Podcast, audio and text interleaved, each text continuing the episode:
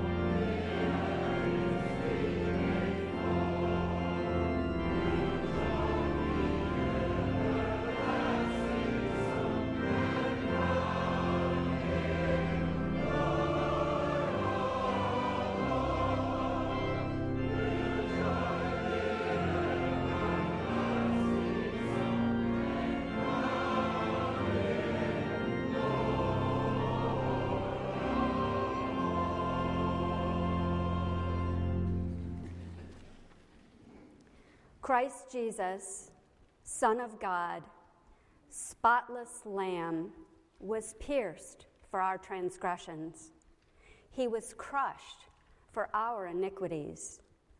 The punishment that brought us peace with God was on him, and by his wounds we are healed. We all, like sheep, have gone astray. Each of us has turned to his own way, and the Lord has laid on him the iniquity of us all.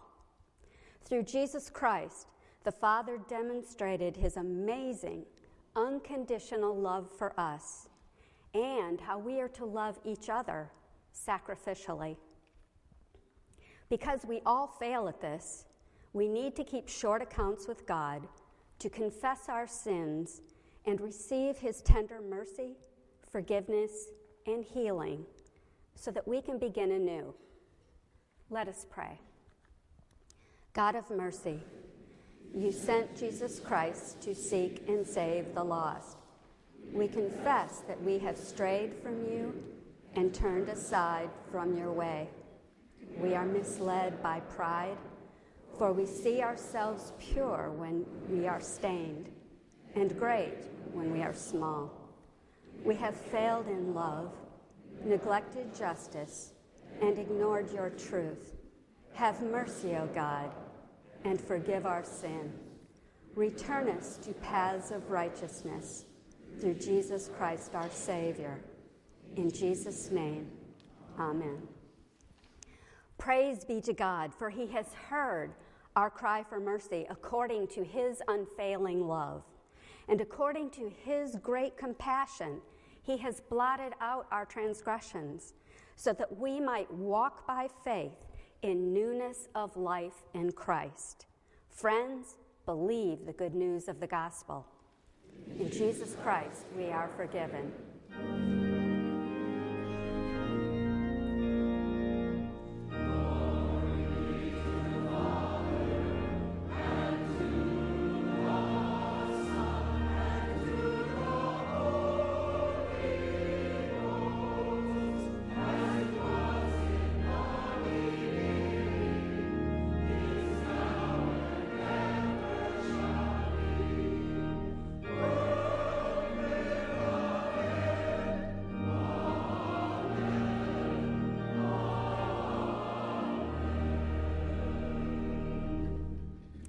Now, with believers down through the ages, let us state what we believe using the words of the Apostles' Creed. I believe in God the Father Almighty, maker of heaven and earth, and in Jesus Christ, his only Son, our Lord, who was conceived by the Holy Ghost, born of the Virgin Mary, suffered under Pontius Pilate, was crucified, dead, and buried. He descended into hell. The third day he rose again from the dead. He ascended into heaven and sitteth at the right hand of God the Father Almighty. From thence he shall come to judge the quick and the dead. I believe in the Holy Ghost, the holy Catholic Church, the communion of saints, the forgiveness of sins, the resurrection of the body, and the life everlasting. Amen. And now we invite you in the love of Christ to turn and greet your neighbors.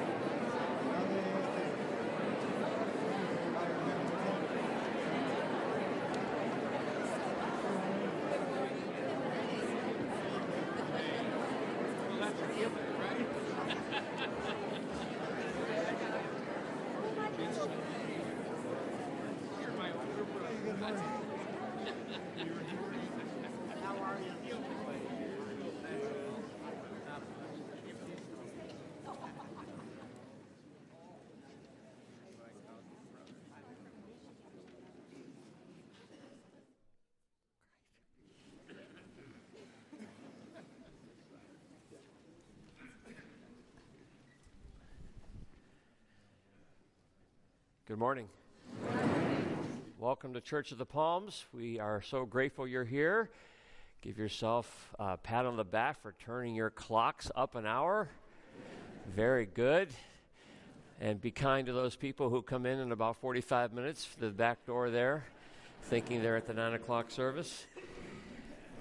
We uh, celebrate today Girl Scout Sunday. Today is a day where we have had our Girl Scouts uh, amidst our greeting teams, and we're so grateful for their presence here and Troop 127 that meets here uh, at Church of the Palms. Uh, how about all of those of you who once were Girl Scouts? I guess once a Girl Scout, always a Girl Scout. Stand up. Look at that. Yeah, give them a round of applause.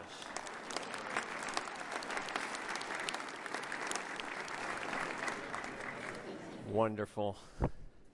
Excellent.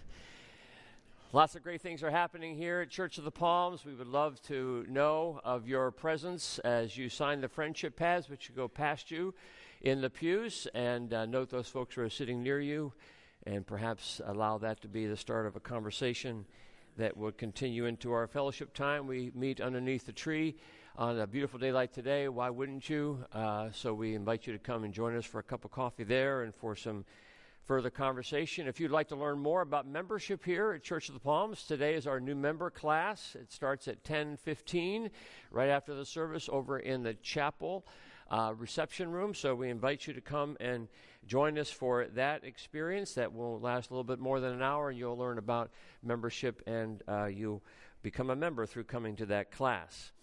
This is also the first Sunday of Lent. We began our Lenten journey on Ash Wednesday just a few days ago, and we continue uh, throughout these uh, days of March and April until April the 20th when we celebrate on Easter.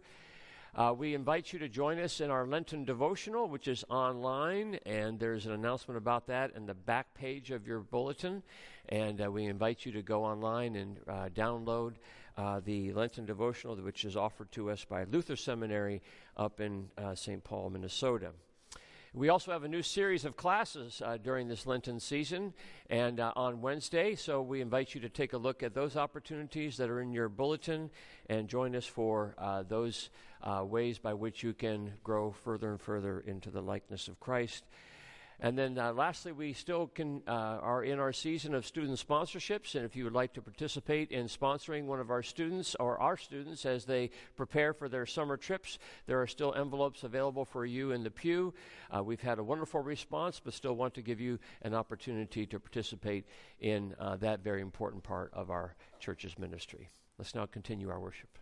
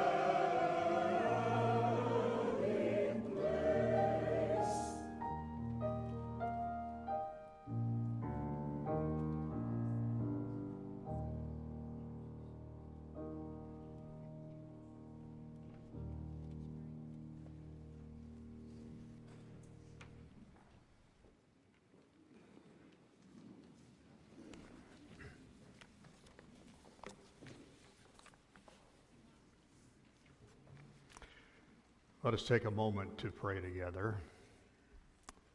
And would you pray a prayer for the gentleman there who seems to be suffering a little bit this morning? Our gracious and merciful Heavenly Father, we come to you today in the name of our Savior Jesus. We come with thankful hearts, knowing that through your Spirit we can speak directly to you we can come before you ever so humbly in reverence. And we thank you for this gift, Father. As I have been asked to pray today, this servant of yours wants it to be much more. I desire that these words will be used by your Holy Spirit to shape us and mold us into people that you can use to further your kingdom. Change us so that you may change others through each of us. We lift up this world to you, O Lord. Throughout the turmoil and distress that is occurring around the world, we yearn to know that you are still actively working in it. We especially pray for those whose loved ones apparently are lost in the Malaysian Airlines disappearance. And we lift up those Ukrainians who are so concerned about what is going to possibly happen to them. We pray for those in Syria who are in danger, many who have lost everything. And we pray for an end to all this strife and others and that are occurring around this world.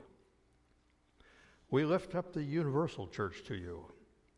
Strengthen those whom you've called and raise up more workers for your harvest, Father. Let your kingdom come and your will be done throughout the world. And then we lift up your church of the palms and all who grace the, these doors, those who hunger and thirst after truth and righteousness, who get needed sustenance through various outreaches like the food bank and our other missions. We ask that your Spirit would intervene in everything that occurs on this campus and off of it in the activities of all our lives. We especially pray for those who are hurting and struggling, whether in this room today or not. We pray for your comfort and a peace that would pass all understanding to come into their lives. We pray that their e- uh, emotional and physical wounds will be healed.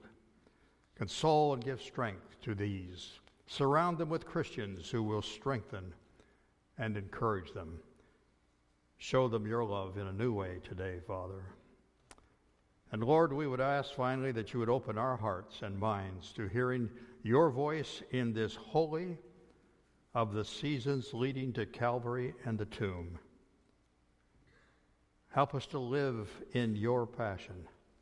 Fill us with that passion so that others cannot help but be attracted to your light living inside of us. Help us to take that first step and then show us where to run. Help us to never lose the focus and vision that you have and are going to be laying before us. Thank you again for your mercy, for your grace.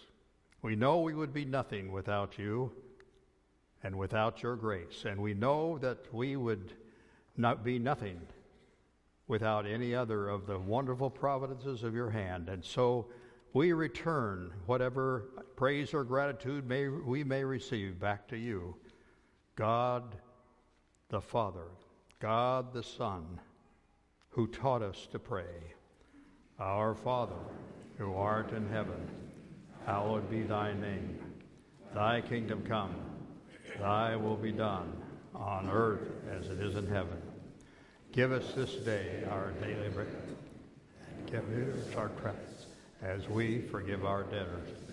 And lead us not into temptation, but deliver us from evil. Thine is the kingdom, and the power, and the glory forever. Amen. And now we would ask our ushers to come forward and to lead us in the giving of our tithes and offerings to the Lord.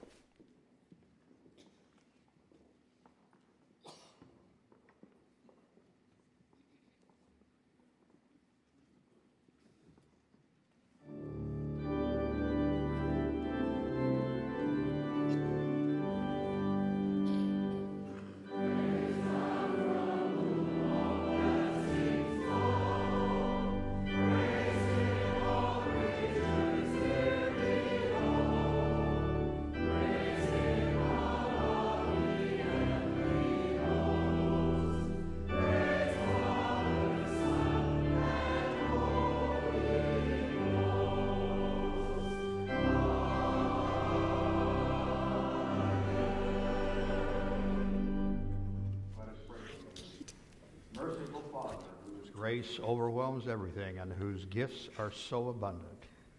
We pray in the spirit of our giving that we also may willingly commit our lives, our wills, and our beings to the work of your kingdom and to your glory.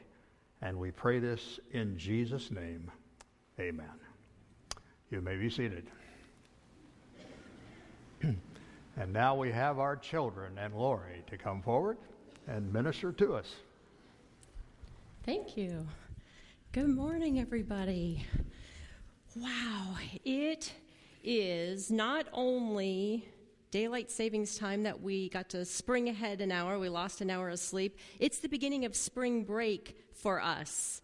So we have a double whammy for families. So I am really grateful to see you guys here today losing an hour of sleep, starting spring break, and I am so glad that you're here. We are continuing our conversation on forgiveness. Remember last week how we talked about the prodigal son? Remember, he like demanded all of his money. He took it, he spent it in wild living, and then he found out himself sleeping with the pigs, really super hungry, and absolutely no money. And he went back to his dad, and what did his dad do? What did he do, Tallulah? He threw him a party. Oh my goodness. Well, guess what? That's not the end of the story. There is an older sibling. Are any of you the oldest? You're going to understand this. Any of you the oldest in your family? This part is for you, sort of. So, Imagine if you were the oldest son, in this case, and you're at home, working really hard every single day, doing everything that you're supposed to do, taking care of everything, and you see your dad throwing a party for the little scoundrel who went away and spent all the money, how would you feel? I'll give you three words that I think we have all thought and we have all expressed. That's true. It's not fair. It's not fair that he got all of that. And the son's going, You didn't even throw a stinking pizza party for me and my friends, and we've been here the whole time. You know what the dad said? Everything that I have is yours. We have to celebrate because your little brother, he was lost, but now he's found. It was like he was dead, but he's alive. But that older brother, you know what his heart was like? It was as hard as a base. Ba- what is this? A helmet, thank you. As a bicycle helmet. It was that hard. He just didn't have forgiveness in his heart. And you know who gets hurt when you don't forgive? You do. You don't get to take part in the party. You don't get to have the joy and the love of your family because you're so busy being mad and being unforgiving. And I got to tell you one thing forgiveness is a decision that we make, it's not a feeling. We decide that we're going to forgive, and then we're living the way God wants us to live. And let me tell you something else it's not always easy. It's not always easy because our hearts can be pretty darn hard. Will you pray with me? Gracious God, we thank you for forgiving us even when we don't deserve it. Help us that we might love and forgive others the way that you want us to do. In Jesus' name we pray. Amen.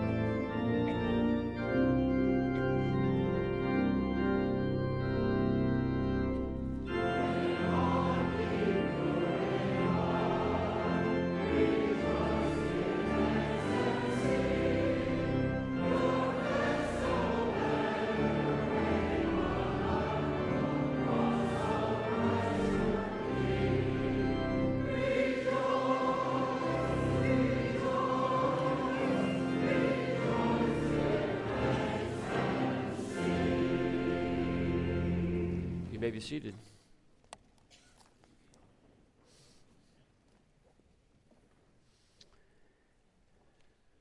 Many thanks to our worship service team taking care of our friend here.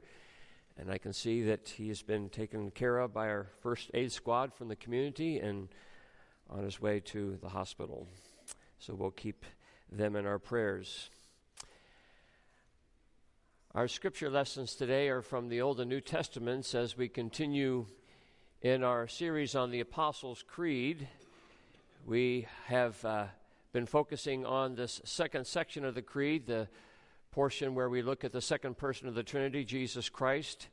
his only Son, our Lord, who was conceived by the Holy Ghost, born of the Virgin Mary, suffered under Pontius Pilate, crucified, dead, and buried, and descended into hell. And then today we focus on on the third day he rose again from the dead, he ascended into heaven, and sitteth at the right hand of God the Father Almighty. That's a big chunk for us to take a look at.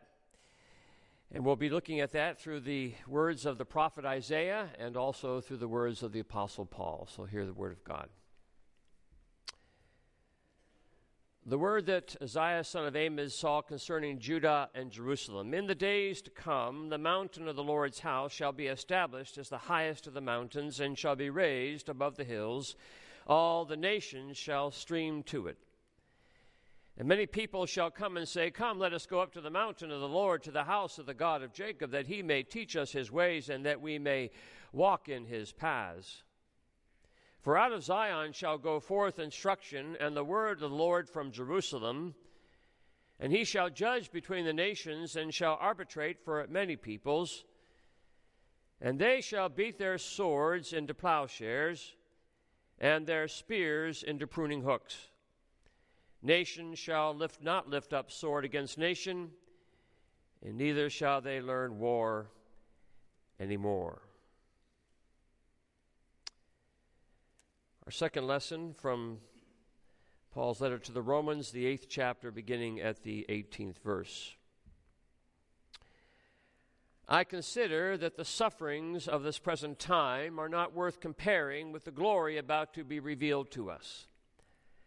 For the creation waits with eager longing for the revealing of the children of God. For the creation was subjected to futility, not of its own will, but by the will of the one who subjected it in hope that the creation itself will be set free from its bondage to decay and will obtain the freedom of the glory of the children of God.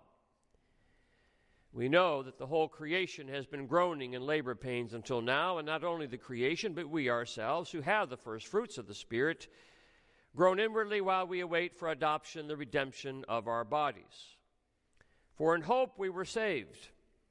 Now, hope that is seen is not hope, for who hopes for what is seen? But if we hope for what we do not see, we wait for it with patience. Likewise, the Spirit helps us in our weakness. For we do not know how to pray as we ought, but that very Spirit intercedes with sighs too deep for words. And God, who searches the heart, knows what is in the mind of the Spirit, because the Spirit intercedes for the saints according to the will of God. We know that all things work together for good for those who love God, who are called according to his purpose. For those whom he foreknew, he also predestined to be conformed to the image of his Son, in order that he might be the firstborn within a large family. And those whom he predestined, he also called. And those whom he called, he also justified. And those whom he justified, he also glorified. This is the word of the Lord. Let us pray.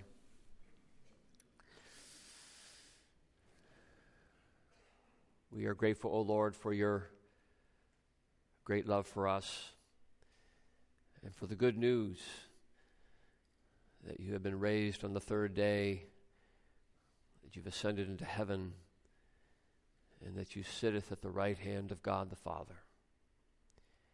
Help us in these words to come to understand these words and to understand the word of Scripture and to understand the word made flesh in Jesus the Christ. For we pray this in his name. Amen.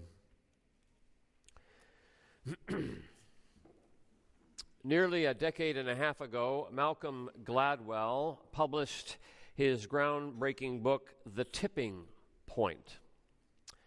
The tipping point seeks to explain the phenomenon that repeatedly occurs in history when a certain idea or a certain trend or a certain particular social behavior reaches a certain threshold in the collective human consciousness that all of a sudden it tips in its acceptance or popularity. It tips from being just a moment or just a local phenomenon or just a curious little behavior to becoming a movement, a force, almost an epidemic. In the book, Gladwell studies the progression of things like fashion trends or, or the popularity of a certain product or, or even the rise and fall of crime rates. And he tries to explain the primary factors that, that lead into the tipping moment, the tipping point. Much of it has to do with the types of people who are involved and the type of connections they have to other people. But another factor that Gladwell points to is what he calls the stickiness of an idea. The stickiness of an idea. That there are just some ideas or practices or or ideas that simply because of their compelling nature stick and once an idea sticks, it fast reaches its tipping point, and once it reaches its tipping point, there isn't much you can do about it. Victor Hugo, a uh, hundred years earlier, put it this way No army can stop an idea whose time has come.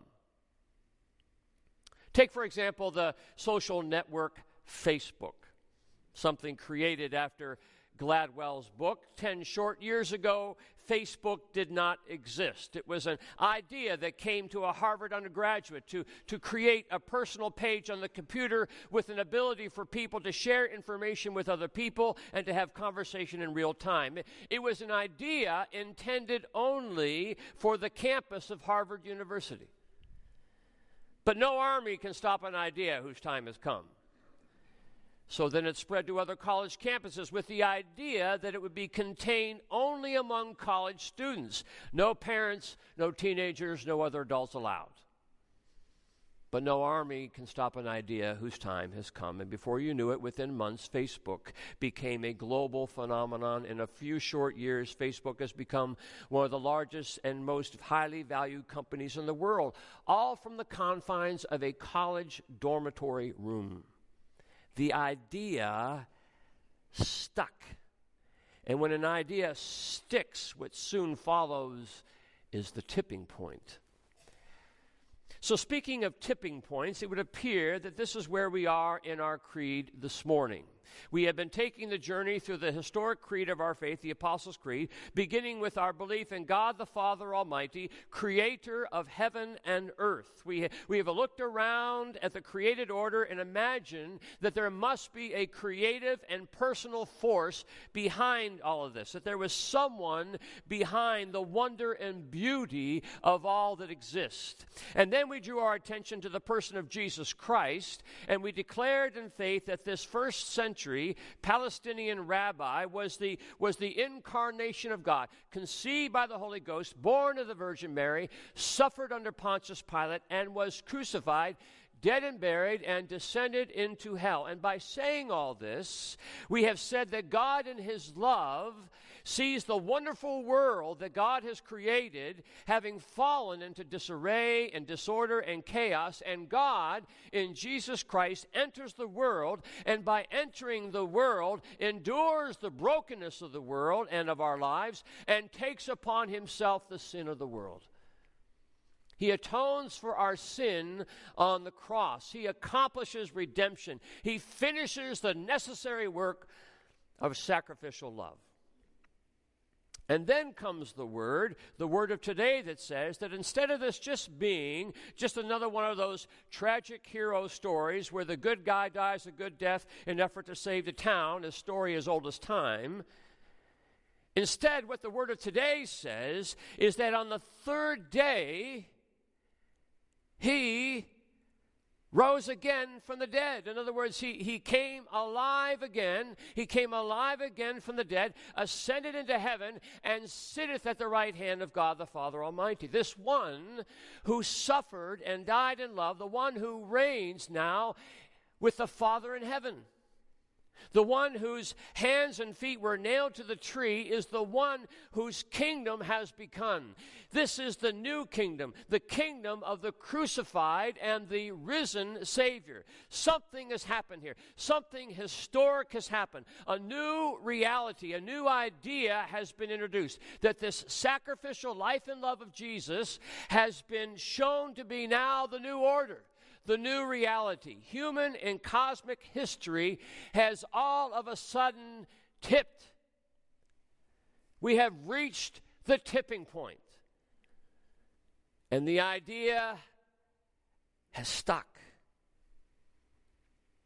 And what the tipping point says is that the way of the cross, the sacrificial love of the crucified one, the shame and embarrassment of the death, the sharp pains of the nail, all these things have been transformed into the instruments of the new creation.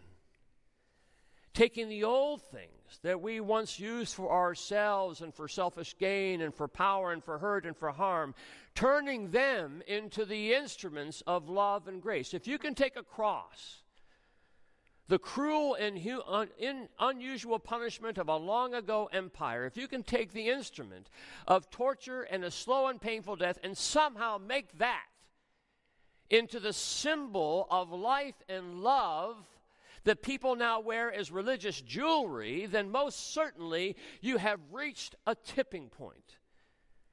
When the crucified Savior rises, ascends, and sits at the right hand of the Father, well, then that means everything in the world now can be turned into a redemptive purpose.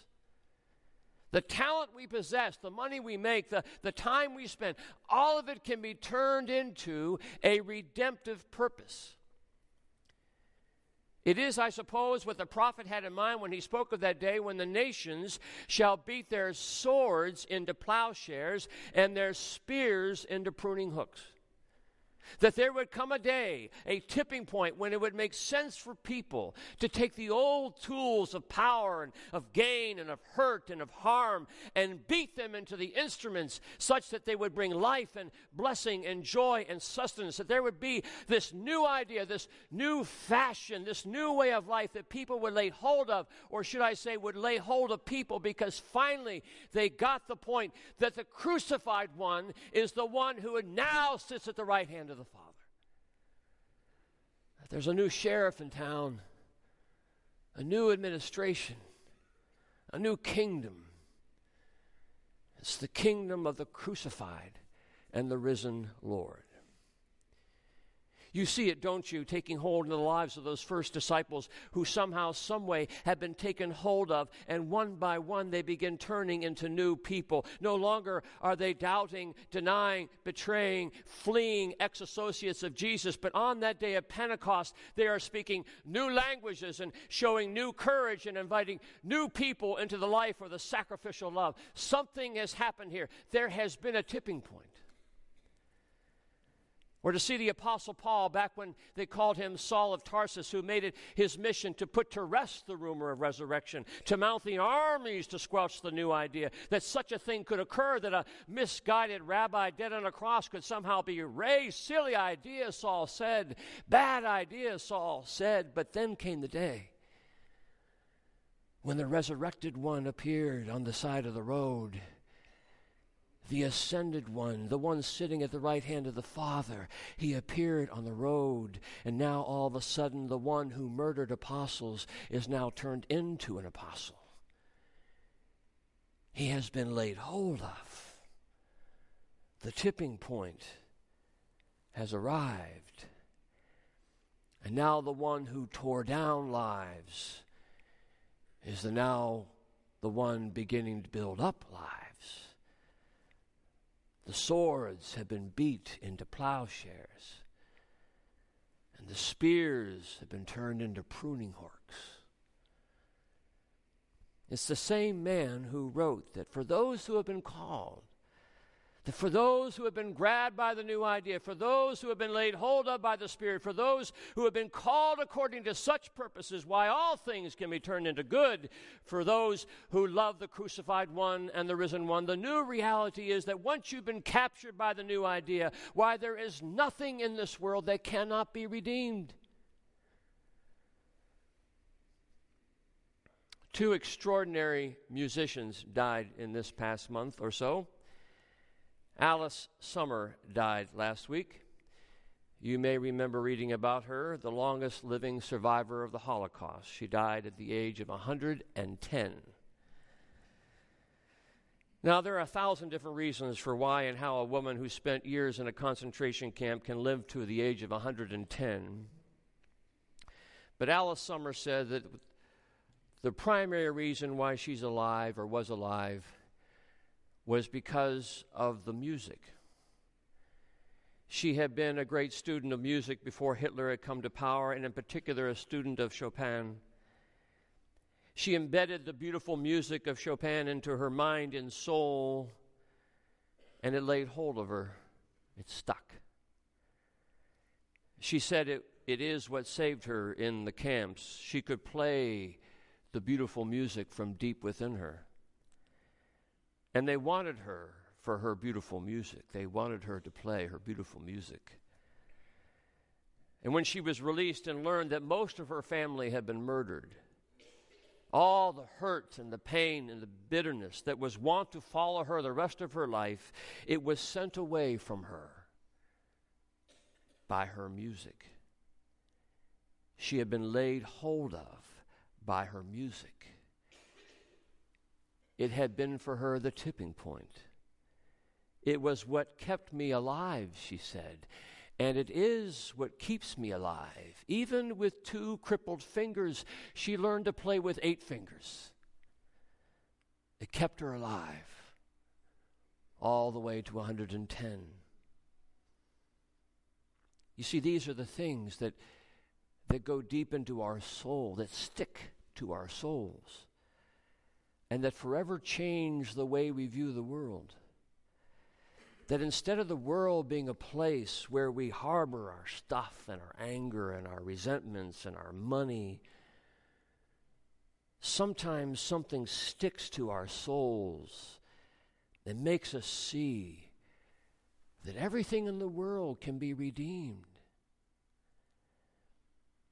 On the third day, we say, the crucified one came alive again ascended into heaven and now sits at the right hand of the Father. It is the new order of things. He is the new composer. The music now is taking hold, the tipping point of history, allowing us to take the stuff of this world, even the forces of evil and selfishness and harm and hurt, and make them into the instruments of life and blessing and joy and sustenance. Work your way through the New Testament, and you find person after person Jesus inviting to take the stuff of their life and to turn it into redemption for the rich man, it was his money. Could his money be redeemed? For the tax collectors, it was their work. Could their work be redeemed? For Peter, it was his relationships. Could he forgive more than seven? How about 70 times seven? For Barnabas, it was his parcel of land. Could his land be redeemed? For the centurion, it was the sword and the armor. Could his weapons be redeemed? And for us, that would be our hope. It would be our hope that somehow we might be claimed again by a new idea the new creation, the new music, that the power and love of the crucified one would take hold of us again and make us into new creations. And so we put before us, as we do every year, the season of Lent, the journey again to the cross, the, the pilgrimage to see again the nails, the nails of those Romans, weapons of the old order that they thought were enough to put down the new idea to put down the advancing love, to put down the sacrificial Savior, but they didn't know that the point was tipping. That the man had come and the time had come when even the nails would be redeemed. That the Savior himself would turn them from the symbol of death and torture into the symbol of new life and forgiveness and the building up of new things. That as we lay claim in Lent, we lay claim to the nails of the new order, the building material of the new kingdom, tools not to destroy or tear down, but tools to build up and make possible a new hope, beating the swords into plowshares and the spears into pruning hooks. We began just this past Wednesday to make available to each and every one of you a symbolic nail of the new order, the symbol of the love of the Savior who takes upon himself the sins of the world, and the symbol of the love of the Savior whose mission it is to make all things new, to build up the new kingdom. So, on your way out the door, you will be offered a nail of the new order to take with you if you don't already have one. It is attached to a card that invites you to wonder what might be built up in your life. Perhaps you're being called to, to build up community in and around you or, or to build comprehension of, of the new life in Jesus Christ, or to build compassion for, for God's people, or to build commitment through the generosity of your time and your talent and your treasure. In other words, to take the stuff of the world, the stuff of your world, and to redeem it, to, to make it into something new. So we invite you to take the nail off the card and let it be a reminder to you of what God is calling you now to build up. And when you have a sense of what purposes you're being called to sometime over the weeks of Lent, note it on the card and bring the card over to the courtyard. And under the tree there, you'll find a cross. And on that cross is where you can put your card to show that for you, the tipping point has arrived. No more hammers and nails of the old order. It's the new order for me.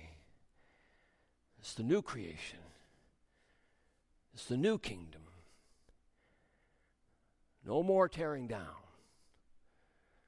Now's the time to build up.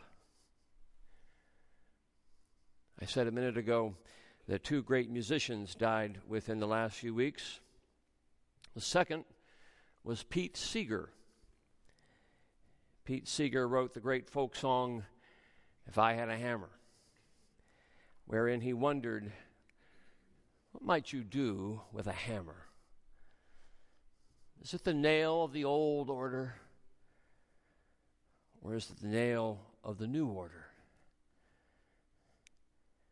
Pete Seeger answered it this way If I had a hammer, I'd hammer in the morning, I'd hammer in the evening, all over this land. I'd hammer out danger, I'd hammer out a warning, I'd hammer out love between my brothers and my sisters all over the land.